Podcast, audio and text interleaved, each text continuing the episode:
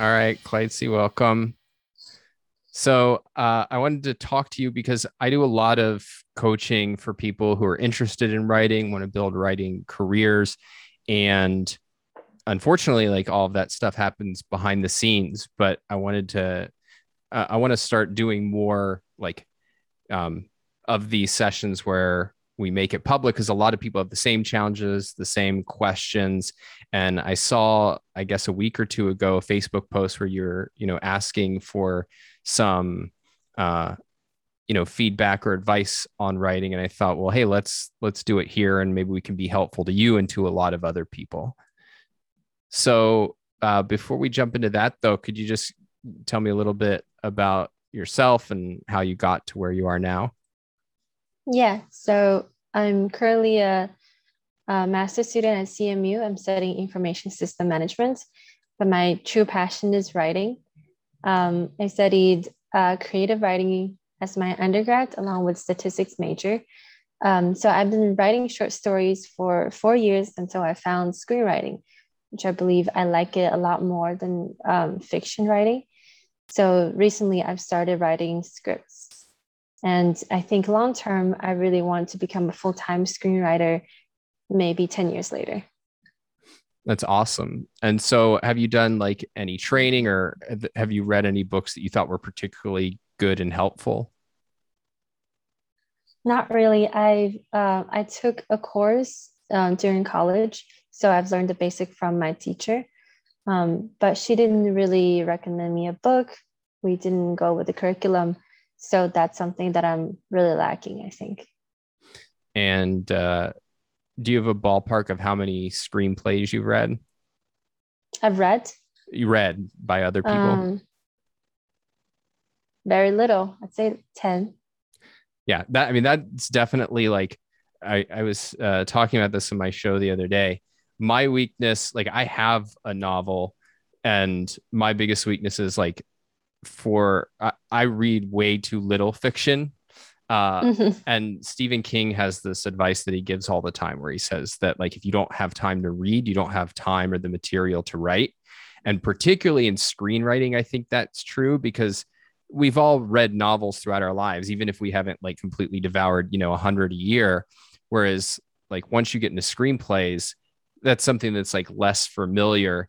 And there's just a lot of conventions that you only become aware of kind of immersing yourself particularly into the kinds of screenplays that are getting written and sold now. And so um, i have plans to do more screenwriting in the future.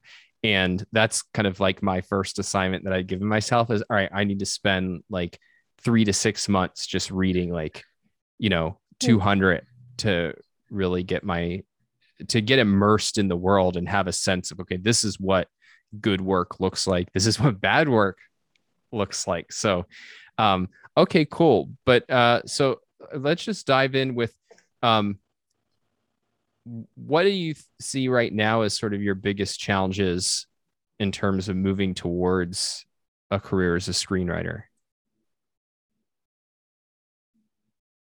I actually have a question about reading scripts. Totally. So I find myself reading fiction because I'm familiar with. Reading fiction seems to be, it comes naturally. I start to um, see s- structures or plots and things I like. But reading script somehow, I always, I feel like I've always read it from, a read from a viewer's perspective. So when, when I'm reading screenplays, I found it very hard to identify um, structure that I like or make comments that's more of the broader uh, theme instead of just making comments like, wow, this is interesting. Oh, characterization here. I don't know. It just seems very hard to me to become, um, to use the writer's perspective when I'm reading screenplays. Do you have any advice on that? That's really interesting. Um, because I, I'm sort of the opposite, where it's harder for me to adopt that when I'm reading novels, but easier mm-hmm. in screenwriting, precisely because it's it's not written for the consumer. So it's kind of like mm. it, I see it almost as like, all right, here's a game plan, right? It's not it's not the full story. The full story is only once you see the pictures and the actors and so on. Um, I think part of it, though, will just happen with experience. Like the more Mm. that you read it, the more you get comfortable with it, the more that it's um that you have like a uh structure of like past screenplays in your mind that you can relate it to, the more that you'll naturally adopt that. So I do think quantity is a big part of it. But one thing that I would recommend, and you don't, I, and maybe read, you know, 10 more before you do this, is it's really helpful, I think, whether you're writing novels or screenplays, that you take at least one called a masterwork, something that, like, all right, this is kind of an example of what, like, this uh, f- format at its best and really deconstruct it. That is, um, spend you know time outlining it uh, Mm. so that you can just see the structure in front of you. Really breaking down why is this scene here? Um, if it if ideally you pick one that's been translated into a movie, it's like, well, why did that scene get cut or why did it get changed? You know, really work out like exactly the mechanics that make it work. Ideally, you want to pick something if you know the kind of genre that you're interested in so that you Mm. can relate it to yourself more. But in other words, the for one of them, just really put in the work and make yourself spend, you know, three or four weeks going over and over it again until you feel like I really understand like how they pulled this off, what kind of thought went into it. And again, you don't have to and probably shouldn't do that for everything. But after that, you'll really have a sense of what it means to break down a screenplay. And then I think when you start going back to just reading them through, you'll be able to, as you go, identify a lot more and see it more through the eyes of a screenwriter than a consumer. So it's mm. kind of like just set one as your big project. And um, because that's something I did when I was working on my novel.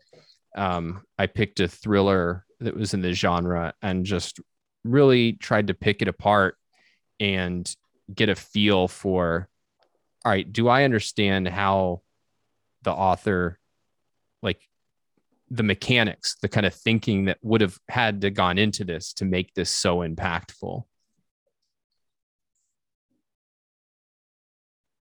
And how do you select screenplays to read? I mean, I have kind of a, a couple rules of thumb that I use. So first of all, I want to mix. So um, at the beginning, the first thing I did was I wanted to read a screenplay of something that I had recently seen because I wanted to be able to really easily visualize it and have a sense of the difference between what's on the page and what's in the screen.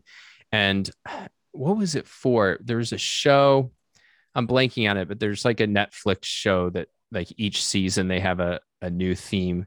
Um, but it was a really good show. And so that was the first one I did. I watched the first episode and then I watched the the the screenplay that you know had gotten sold in order to make it. And after that, um, I wanted to do okay, what would it be like to read a screenplay where I haven't seen it at all? So I'm just reading it as a screenplay. And there again, I think I think I just basically did a Google search for you know best screenplays in the last three years or something, and Mhm. just picked something that sounded interesting.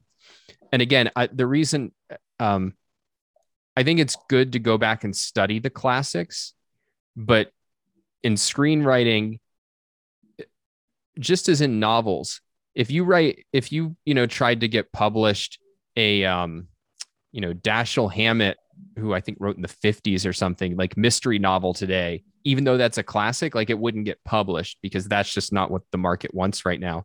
So it's it's worth studying the classics, like you know how did The Godfather, Shawshank Redemption work. Um, but I would be I would spend most of my time on what are things that have sold in the last five years, or really probably even the last three years, and then I would also I I also uh, I haven't done this yet, but it's on my radar screen. Is I want to read stuff that like is uh, unproduced or not selling or like things that are just probably bad Mhm. because uh, I found when I was, uh, you know, thinking about how I wanted to write my novel, I learned a lot from really good works. I learned a ton from bad ones because it was, well, I don't want to do that. I don't want my characters to talk that way. I don't want to disappoint the audience by having my book end this way. So ha- I would say my overall strategy is just have a mix and I'm just trying to get different things from them. Like I'm trying to get universal facets of good screenwriting when I go back and read, you know, the Shawshank Redemption screenplay. I'm trying to learn about the current market and how, you know, people who are uh, selling and turning out great shows and, and movies right by reading current stuff. And then I'm trying to avoid pitfalls by um, reading things that are, you know, let's put it not ready for prime time. Of the bad scripts you read, what's um what what's the what are the common mistakes that those writers make? Or like what are the biggest mistakes that I would like try to avoid as a new writer?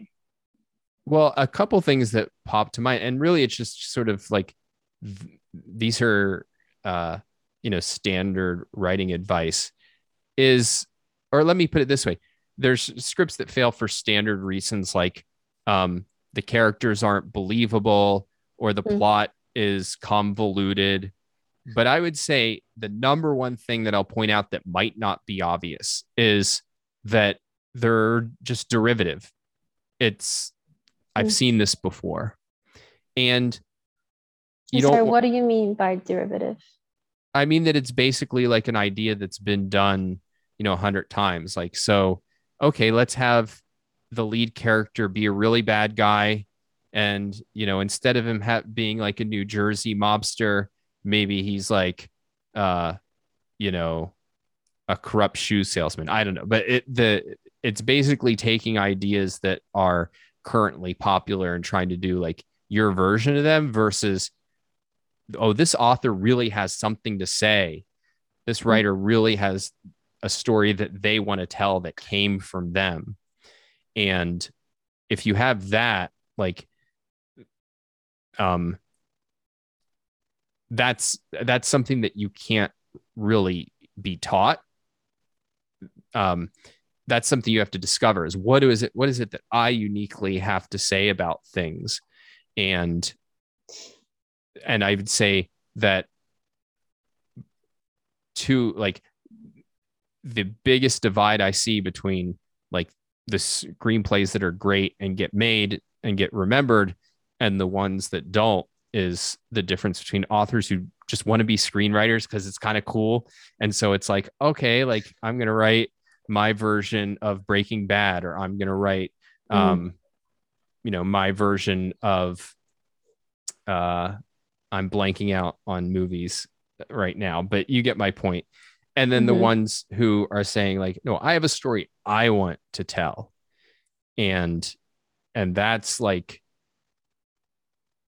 mean that really should be the motive right? Is i want to be a writer because there's something that i want to say there's a story that i want to tell. And you might not know that at the beginning and indeed your own writing at the beginning might be derivative and that's fine. Like your first screenplay is not going to be the one that is going to change your life but that's what yeah. you want to strive for but that's different from following a common structure for screenplays right so common structure would be something happen and there would be a the night of the darkness i'm sorry i forgot the term but it's like everything goes downhill and then the character lost everything that he or she previously owned and that's like turning point. and then afterwards um, you start seeing the, the resolution part comes in so it would be conflict and lost everything and then going back to a, a, better situation a resolution or finding a finding something new.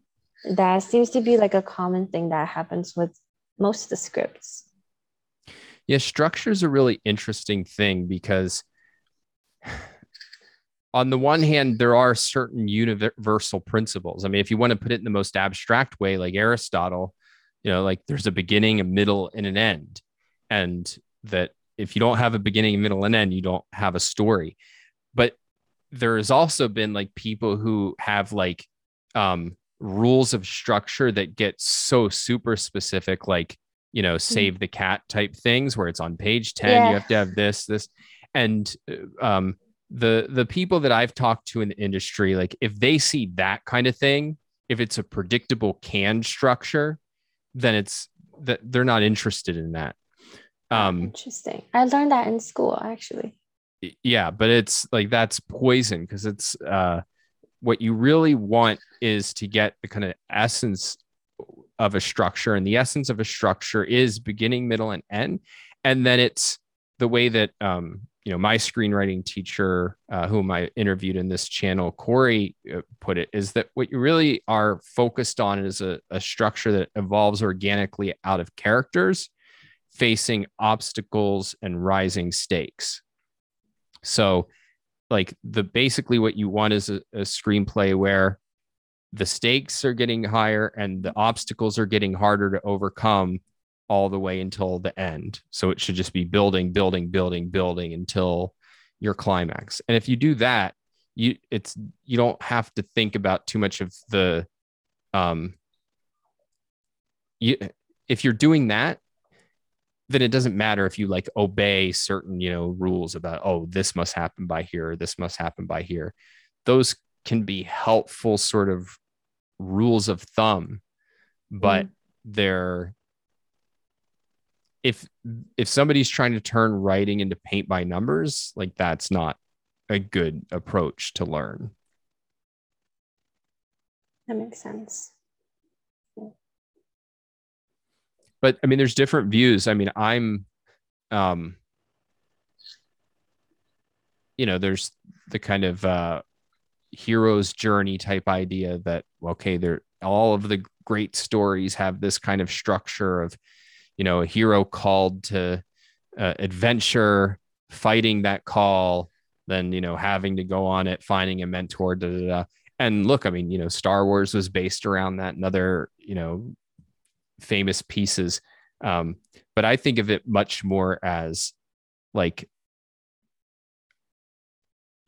does this have a beginning a middle and end and then the middle um the the key thing that people get is or the key mistake people make is typically they have a meandering middle. Like things are mm. happening, but there's no motion. And the motion can be different kinds of motion, but you need motion. It can be, wow, it looks like we're going to solve this problem. Then it all falls apart. Or it can be like, this looks like it's getting harder and harder to solve, and we're never going to do it. And then we start to get some momentum. So if you think about something um, like, you know, the Rocky movies, it's like mm. looking more and more and more hopeless. And then Adrian says, do it rocky and he starts training hard and then we build to, you know the final act so you need movement but um and in that sense mm. a middle you know is going to have a structure and certain key points but i wouldn't i wouldn't look for two concrete rules this is the other way i think about it what you want are principles mm. and principles aren't going to tell you like what to do on page six or should i have this person die but you know one of the key principles is that I like I have a character who's after something and there's forces making it really hard to get that. And that if the character doesn't get that, there's forces making it worse and worse and worse uh, if he fails or she fails. And that's really, I think, the core perspective you need for a story. Just a character with the want and the the obstacles mm-hmm. and stakes they face in pursuit of it.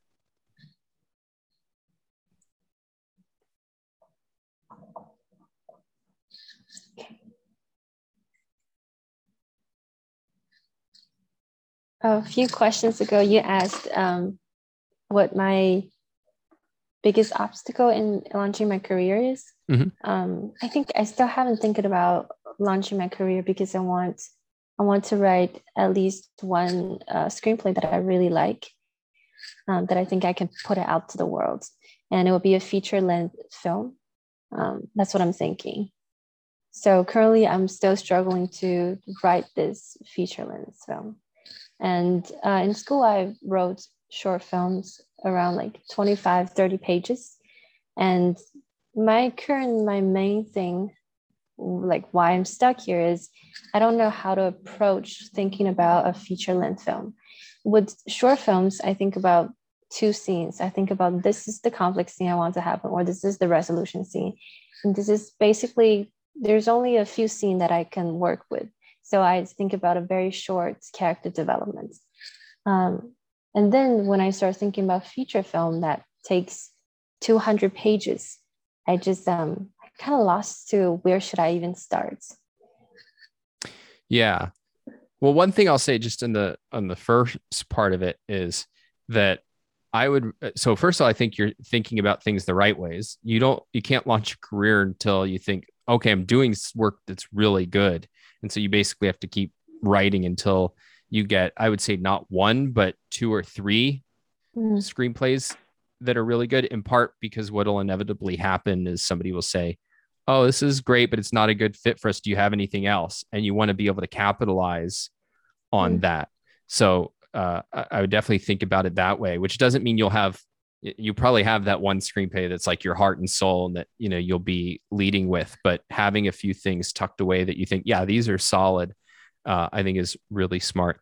But in terms of um, moving from you know short to long form so one thing i one thing is the what we were talking about in terms of like really delving reading more scripts and then delving into one really deeply is one of the major insights you gain from that is precisely okay what is making this work?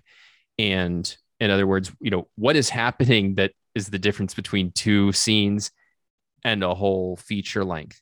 And my view at least this is this is true in novel writing. I think it's even more true in screenwriting is the way i thought about my novel is like all right, this novel really has a few, it has to have a few big moments, has, and let's call it like five.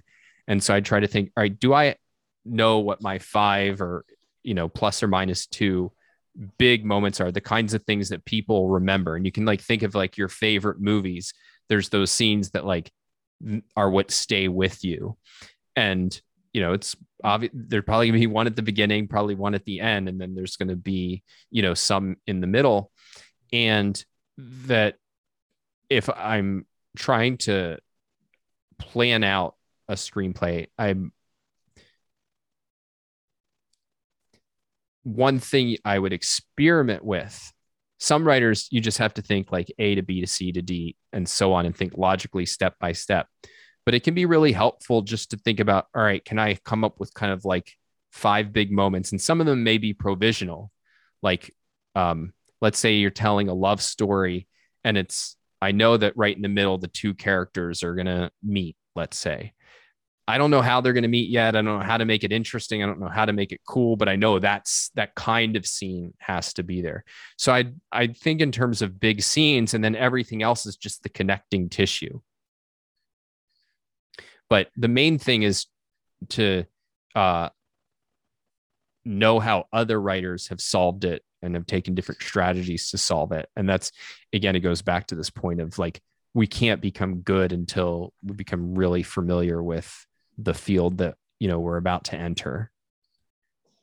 So what if you have an idea of like a message you want the screenplay to send out to the world? You don't have specifically what kind of characters you want to write or what kind of story it will be how how would you uh, land this story so that it tells the message you want to you want to send? Well the biggest the biggest tool there is Ayn Rand's concept of plot theme. So mm-hmm. you know your theme is your abstract message. The plot is the actual all of the events that constitute your story. The plot theme as you may know is like the theme it's a one sentence statement of an idea, but it's the core action of it. So, for instance, she talked about how with Atlas Shrugged, the theme is the role of the mind in human life. The plot theme was the mind on strike. And what you'll notice is that if you if you that your plot theme is going to which is the core of action of your story that should you should see uh oh, that like, yes, this plot theme captures the idea that I want to convey. And if there's a division between your plot theme and your theme, then you won't have a message. You won't be able to carry it through. But if you get your plot theme theme right, if it does convey a meaning to it, then if you're choosing all of your characters, scenes in light of the plot theme, then you'll have the meaning embedded at every stage of your thinking. You won't have to like sit down and go, wait, am I really, am I really trying to, am I really pulling mm. off this message? So a big part of it is figuring out, all right, what is the core of action that communicates, that would communicate this idea? And that'll infuse then your story with meaning. Now you have to actually execute and make sure that you're, you are carrying out your plot theme in practice. And it can be uh, easy to lose sight of it, particularly when you're like, oh, I kind of want to go in this direction. And what if this character did this? You have to step back and go, okay, have I changed the plot theme? Because if I have, or if I, or if I abandoned it, uh, I'm probably losing the meaning from it. And that can be fine. You have to just then search for a different, um, you have to think about, well, what theme am I conveying? But if your goal really is, I have something specific I want to say, an idea I want to communicate, the the way the only way to do it is to get a to have a story that in its very essence conveys that idea. Mm. and i mean i actually and Ayn Rand makes this point that there's no rule about what you come up with when. It's just that ultimately you need to have a theme a plot theme a, you know characters and so on.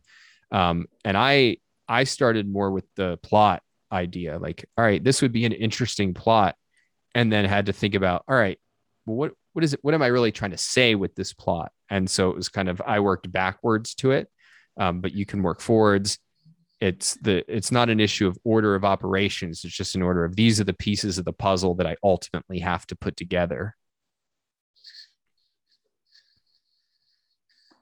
Mm-hmm.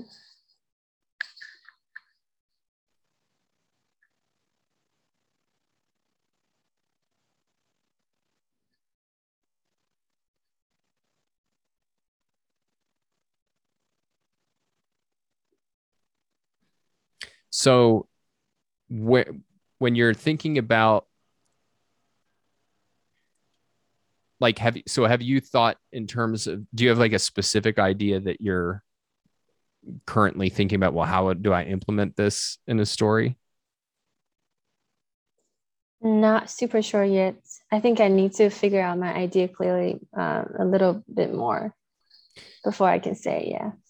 Yeah i mean one thing is that it's um it can feel almost paralyzing to some people like right, what does it even mean to like have something to say? And you know if you're writing like an ideological like i'm you know going to write a piece to uh take a stance on the abortion issue like all right well then that makes it really obvious. But setting aside something that's like you know a, a political hot button sort of issue i find that it like for me it more bubbles up from everyday thinking. So like it's just that kind of like journaling observing people like mm. asking questions about like what i observe about my life. It's that ongoing kind of daily introspection that doesn't have any purpose except to start to put the world into verbalized terms.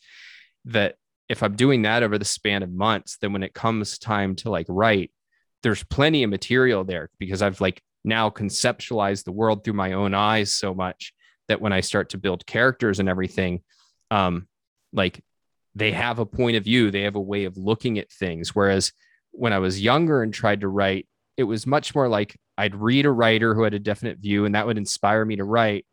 And all that would come out on the page would be like crappy versions of what they, you know, were saying or crappy versions of how they thought about life. And so it so much of I think being a writer who has a point of view and has something to say is just to say a lot to yourself. And then when you sit down to create stories, all of that material is going to be there. And it's not like you have to go back and reread your journals, but it'll just, your mind will have um, built up a reservoir of like, this is my way of looking at things. These are the insights that I've come to. These are the kinds of questions that fascinate me. These are the kind of people that I find attractive or disgusting. And they're, you know, now I can kind of put them on the page and they're no longer stock characters that I've borrowed from what I've seen on TV or what I've read, you know, in another novel. Because um, that's one of the problems is I agree with Stephen King that a writer needs to read. But if all you do is read and you don't observe and mm-hmm. judge, then you know you at best you end up derivative. Would you say then it's kind of important to talk to people that you don't necessarily like, just so you can get a sense of their character? Well, I mean, unless you're really lucky, you're always going to run into a lot of people you don't like. But what I would say is, yeah, mm-hmm. Uh, what is important is that every interaction, viewing it as material. Like, so comedians do this, right? Like, comedian, a comedian's life is basically walking around looking for material. Like, I bought a sandwich. Uh, what can I, what can I use from that? And I think of it the same way as a writer is that every person you meet, and this is one, it's really helpful because you you don't get bored that often because even when you're in a boring situation there's material here right like mm.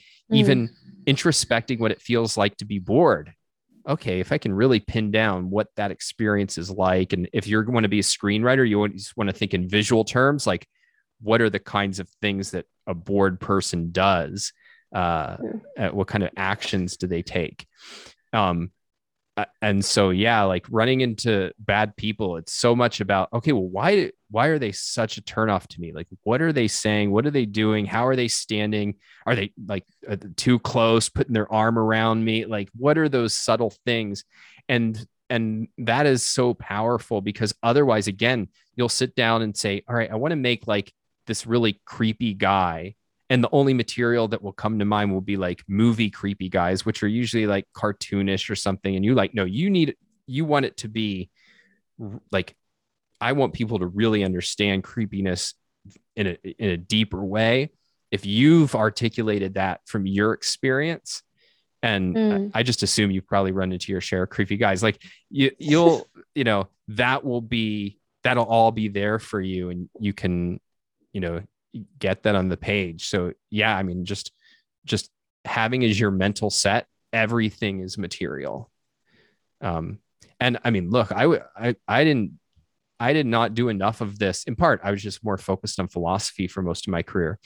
Um, but like, I just think of how much uh, value I would have gotten if I had been doing that, you know, since the age of 20 or something. Like, you know you just ha- you'd be sitting in this gold mine that um, is certainly something you can't get from a book right? Like you can take all the screenwriting classes in the world but if you haven't been observing yourself like and and again verbalizing trying to put words to these things um, it'll be really hard when you sit down to write to achieve what you want. Yeah that's very true. College college experience observing people around me gives me a lot of material. That's very true. Yeah, well, college is particularly good again because you get such a diverse group of people, right? Like once you're in the work world, there's still a certain kind of diversity, but it's still at least people who picked an industry and are making, you know, probably roughly the same money. I mean, there'll be exceptions, but like it just becomes a narrower universe. And there's still a certain narrowness in college, but like it's you get to see, I think, so much and you have much more mental freedom because you know in a work world it's you get to see it but mostly it's hey go produce this thing so i don't fire you. Whereas college it's like you're basically your job is to learn and explore and kind of like see things and so yeah i mean i would definitely take advantage of that for sure and uh and I mean, part of it is, you know, you get to form relationships with different people who know all kinds of different people, right? So, like, you have a network where it's like, all right, I need to tell a story where there's going to be a chef. Oh, yeah, like Bill's dad is like some, you know, big chef out in Philly or something. I need to talk to him. Like, you know, you also build that just kind of like, you know, arsenal of, um, of knowledge and opportunity uh, from there in addition to just what you can learn through observation mm-hmm.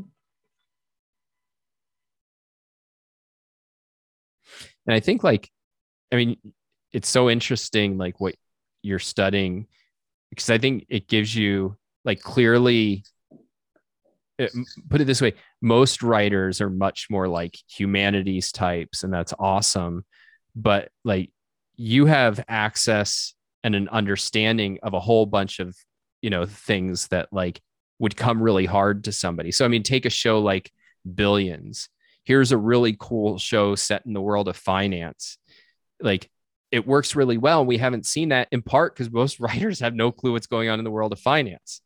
And mm. so like like i would one thing you can be doing is you know all right what can i take from what i'm you know like the kind of like official stuff the main stuff that i'm studying what can i take from that that can like i can leverage in my writing? Because that's something that like you know gives you a competitive advantage. Oh here's a you know world and uh, uh, that i understand that very few writers understand. Or here's certain skills that I have where I can like data mine in a way that, you know, I could tell a kind of story that they can't tell. So it's again, everything is material. So you talked about journaling. Is there any like guiding questions that you think about when you're writing journals? One of the things I encounter, um, I haven't been writing journals for a long time because when I was in uh, middle school or high school, when I did journaling, I ended up writing way too much every day. And I spend way too much time on journaling, and I just decided this is not worth it. I can't spend two hours writing stuff. So I just stopped it altogether. Um, yeah, so now I want to get back, but I really want to just write whatever that's useful. Well, I mean, my basic guideline is the number one thing you don't want is for it to feel like a duty. Mm. And so even if there's kind of a set of like like imagine there's this ideal set of questions. Well now it's oh, i got it. Eh, or, uh, actually that happened to me. I bought this um journal created by oh what's his name? Well it doesn't matter but there's this guy created this like really great planner that had like your daily journal questions and i found like even though they were good questions i was like i don't want to answer this today or i don't have anything to say on that one today. And so i just didn't use it at all and so what I do is I sit down and it's whatever I want. And it turns out there's a famous book. I haven't, I've just started reading it uh, called The Artist's Way. And she talks about what she calls three pages a day. And the idea is that you sit down and you just free write three pages on anything, whatever's interesting to you, whatever is bugging you, whatever you observed or curious about.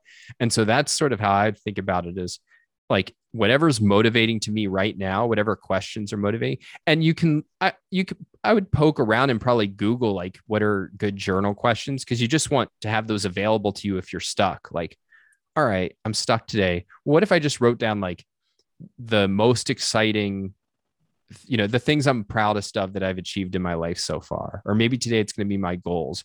Or maybe today it's sort of like what my ideal romantic partner might be like. Like it'll just you know you'll have something you can kind of go to. But i'm very big on writers need to write from a place of high motivation. And mm-hmm. so i'm like I, I used to be very big on okay guys this is the writing process. First you need to think then you need to outline then you need to draft then you need to edit. And what i realized is a lot of people like didn't like outlining and it stopped them from writing or demotivated them. And i realized no no, no that's just a tool. Mm. if your structure's messy and you're not happy with it go back and outline. But no, you should just if you want to dive in and draft, like do that, follow your motivation. And so I'd say the same with journaling is all right, here I am. I have a structure, but my structure is maybe three pages a day or 30 minutes a day. Like you have something where you've done enough um, so that you don't run into the problem you did last time. And then it's whatever whatever's on your mind and realize that there's no right or wrong thing. Like if you do if you do your three pages or you do your 30 minutes it's not like oh but this wasn't that insightful or something. It's no i did it. And it's just making it a regular exercise. That's that's what it means to succeed. Mm.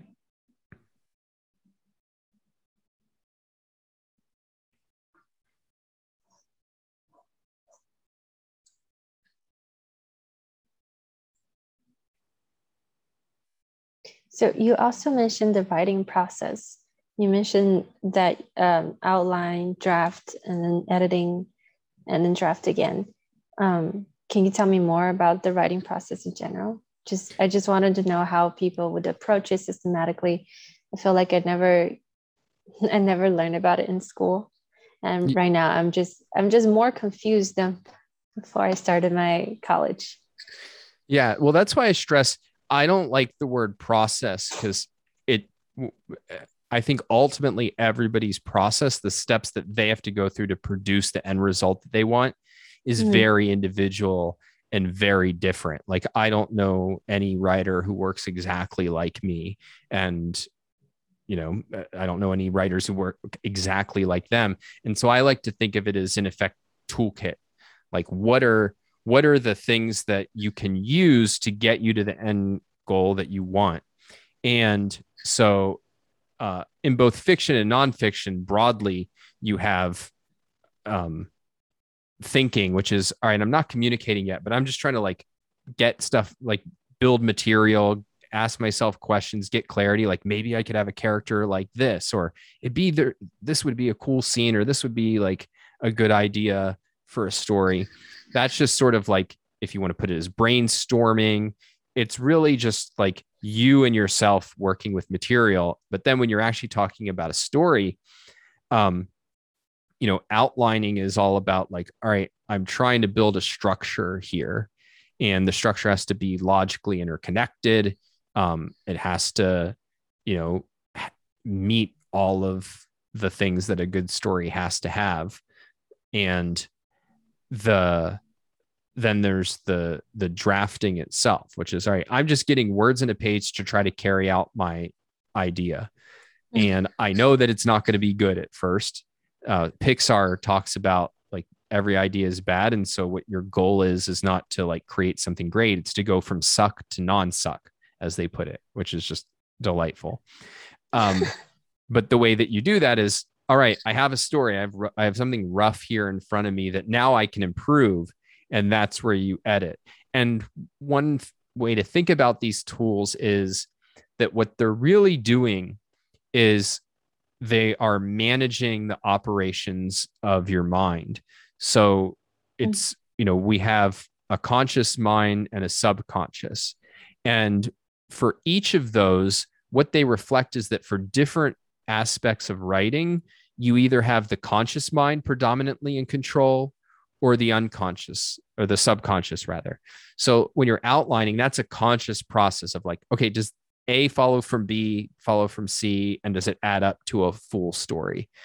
Um, when you're drafting, that's predominantly subconscious. You're just trying to like let things fly and really tap in to stuff, you know, that's in your mind and kind of surprise yourself. And, and, you know, that's what's going to like breathe life into your characters and create the little details that make a scene unforgettable and give you dialogue that's like unforgettable. But mm-hmm. then that's like an unpolished gem and in editing is where you have to be kind of ruthlessly conscious and go okay like does this character really hold together does is this scene working if not why not and so that's kind of the core of process there's a lot of like sub processes in there like i mean in screenwriting a lot of screenwriters swear by storyboarding which is a form of outlining but mm-hmm. it's you know kind of like visualizing and organizing your scenes um, and so there's a lot of kind of like sub processes like those. But I would just think of it as what you want to do is collect a toolkit to help you tell better stories. And so like editing can involve, you know, a sub process of like, all right, here's where I need to get feedback from external people that I trust. Um, and you'll you'll you should view things as very experimental in terms of what works for you uh, until over time you'll you'll find it. And even then, it can constantly evolve. My my processes change quite a bit from like one book to another, one project to another, even. And um I have certain things that are very common to how I work, but like, you know, it's it's whatever I judge is going to be most helpful to me in mm-hmm in moving towards that end goal of a story that I think, yeah, this story works? I think I definitely struggle a lot with the conscious pro- process. Um, I think when I judge my own script, I don't judge it well enough as I judge others. Um, yeah, do you have any advice on that? Yeah, so this is kind of like one of the hardest parts about writing because what writing is is you're trying to put something on the page that another mind is going to process without mm-hmm. access to anything else that's in your mind. Yeah. Right. And so it's really hard to be able to distinguish, all right, is what I'm thinking really on the page. I'll give you yeah. one example of an exercise. This is like one of the first exercises we did in the screenwriting class um, that I took with Corey, which was uh, until people know what's going on in your script, they can't care, right? Until they they have a clue, well, what does this character want? What's going to happen if they don't get it? Why do they want it? Until they can answer those questions and have a coherent sense of what's going on, Corey calls this essential context. Um, they're not going to care. And so what he ha- would have us do is, all right, you have to write these short little pieces where you're, have to uh, they have to supply that essential context of like who these characters are, what they want, why they're in conflict, and what you know will happen, uh, wh- why they want it, what will happen if they don't get it. Mm. And then you had to trade it with your partners, and they had to go through and answer those questions. And if their answers didn't match what you as the author had in mind exactly, then okay, back to the drawing board. So mm the wider point, that's a great exercise to try. But the wider point is that the way that you'll actually do that is you use your best judgment, then you get feedback, and over time, you'll build your antenna and make it more and more sensitive so that you'll know like 98% of the time is this like is this going to land is this going to work is what i have on the page there's not like a like a trick that you can use or like a conscious like um ask yourself this question and then you'll get it. The only kind of trick that people use is to get distance from something. And that mm. that does help a lot. And it's one reason why it's good if you can work on multiple screenplays at a time mm. because then you can set one aside when you like all right, I got a rough draft. I'll come back to it in 3 weeks or a month or whatever and I'm going to work on this other one in the meantime.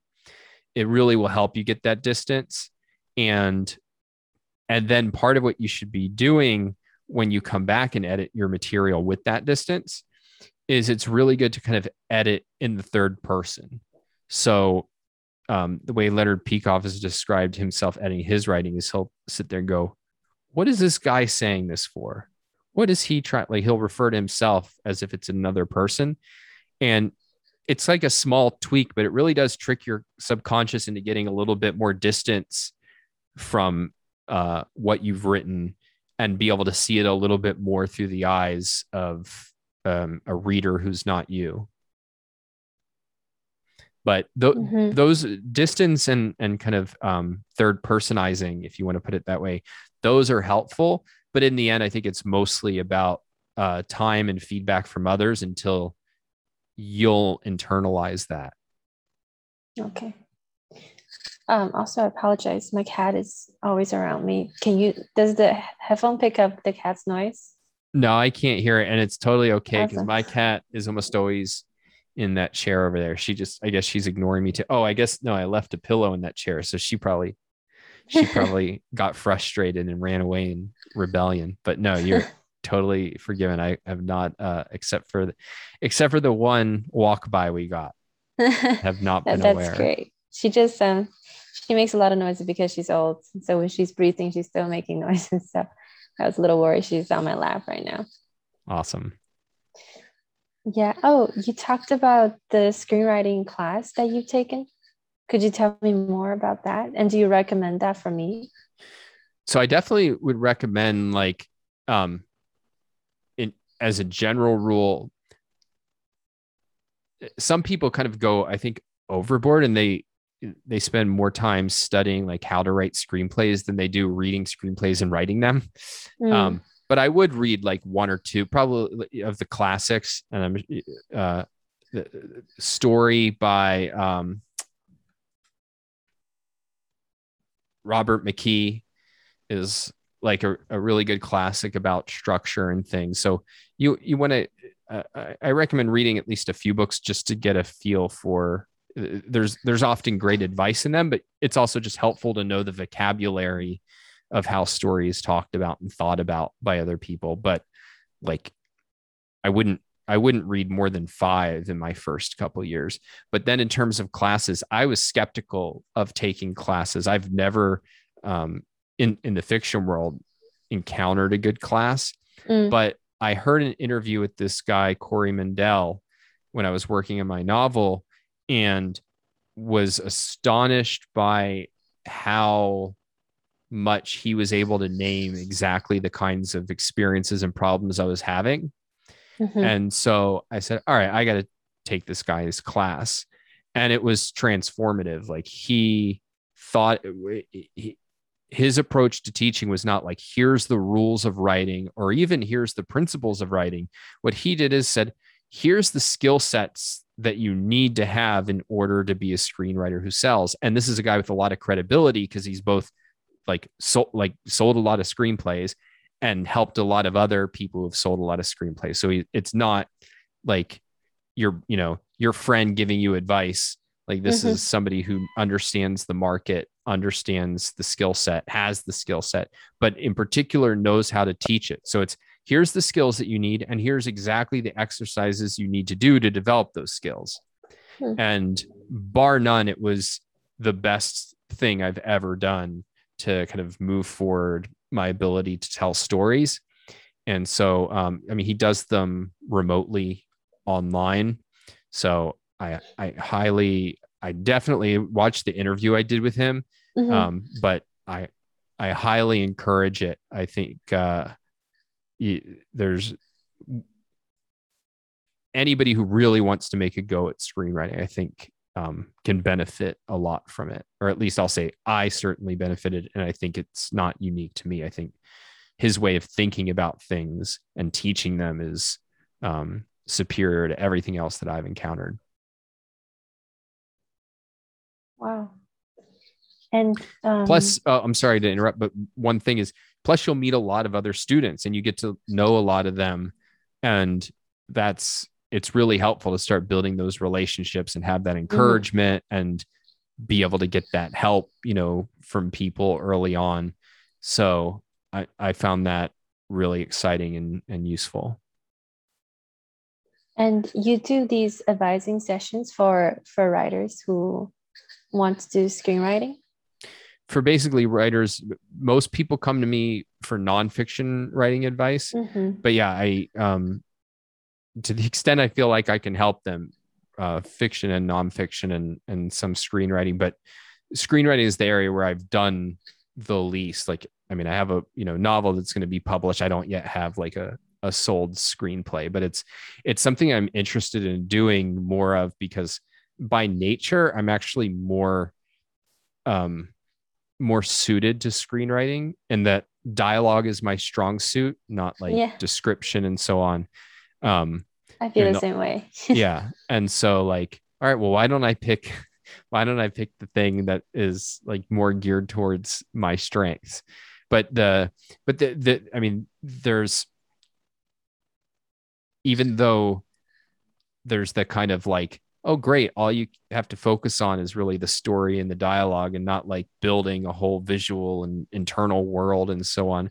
Um the my the author of my favorite thriller, I Am Pilgrim, this guy, Terry Hayes, he had been a screenwriter and he described the difference between writing novels and writing screenplays is in novels you're not writing novels is like swimming in the ocean writing a screenplay is like swimming in the bathtub. And the idea is that in a screenplay like every word every scene like has to count. It has to do a lot of work whereas in a novel like you just have infinite space to kind of like build things and you know see it from every angle and have you know 10 pages of dialogue to draw out different points and so on whereas in a screenplay you might get like one sentence has to do the work of what's an entire mm-hmm. scene in a book and so it's you know it, it's presents its own unique challenges even though there's this wonderful benefit of like you know all i have to do is like give the words and the core actions and the rest mm-hmm. is left to the actors and the director and so on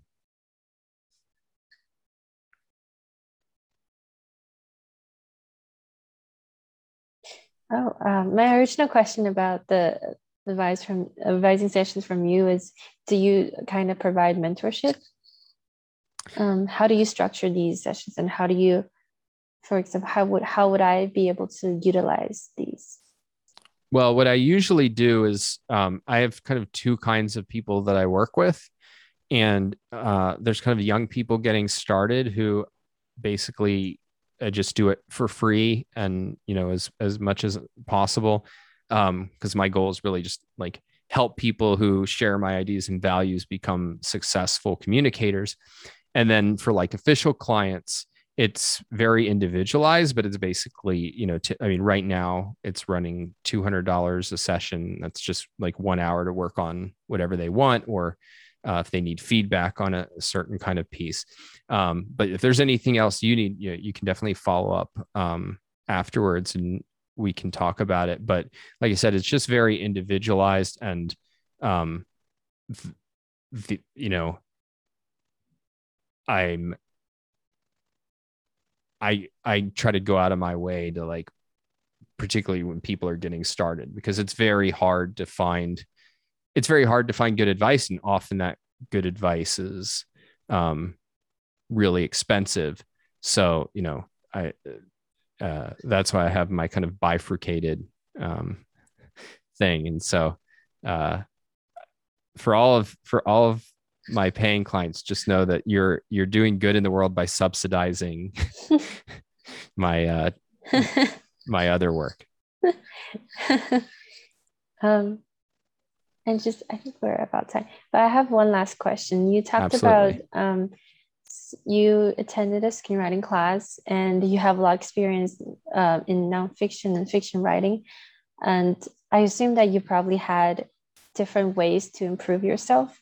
I just want to um, ask, like, what would you, what are the components that you think are important to have as, like, I started to build out my um, writer's life, I call it.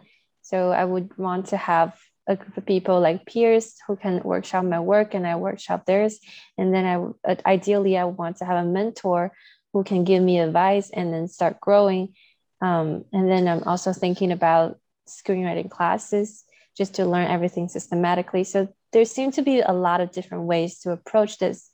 Um, what would you say are like the most necessary essential ones and how are these different components benefit you?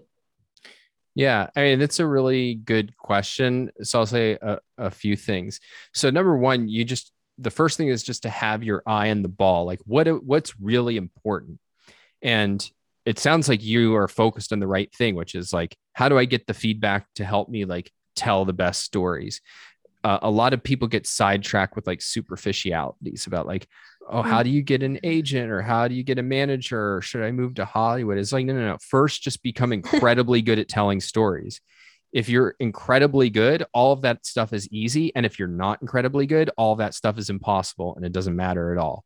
So it's mm. like you become really good. And so, uh, definitely, if I was going to boil it down to one thing that has worked for me, and it's the only thing that really worked for me, um, at the highest level is getting feedback from people who know what they're doing. And mm. so like workshopping with like peers and everything can be really good. Um, but only if you also have a mentor who you can come to who, who really knows what they're doing and can come say, no, they're full of, they're full of shit. Like they don't know what they're talking about here. Because what happens is young writers learn a lot of rules and then they start judging you by rules that they don't really know how to apply and like they don't have the context to know like like they'll tell you oh no you have to have your inciting incident by page three and it's like mm-hmm.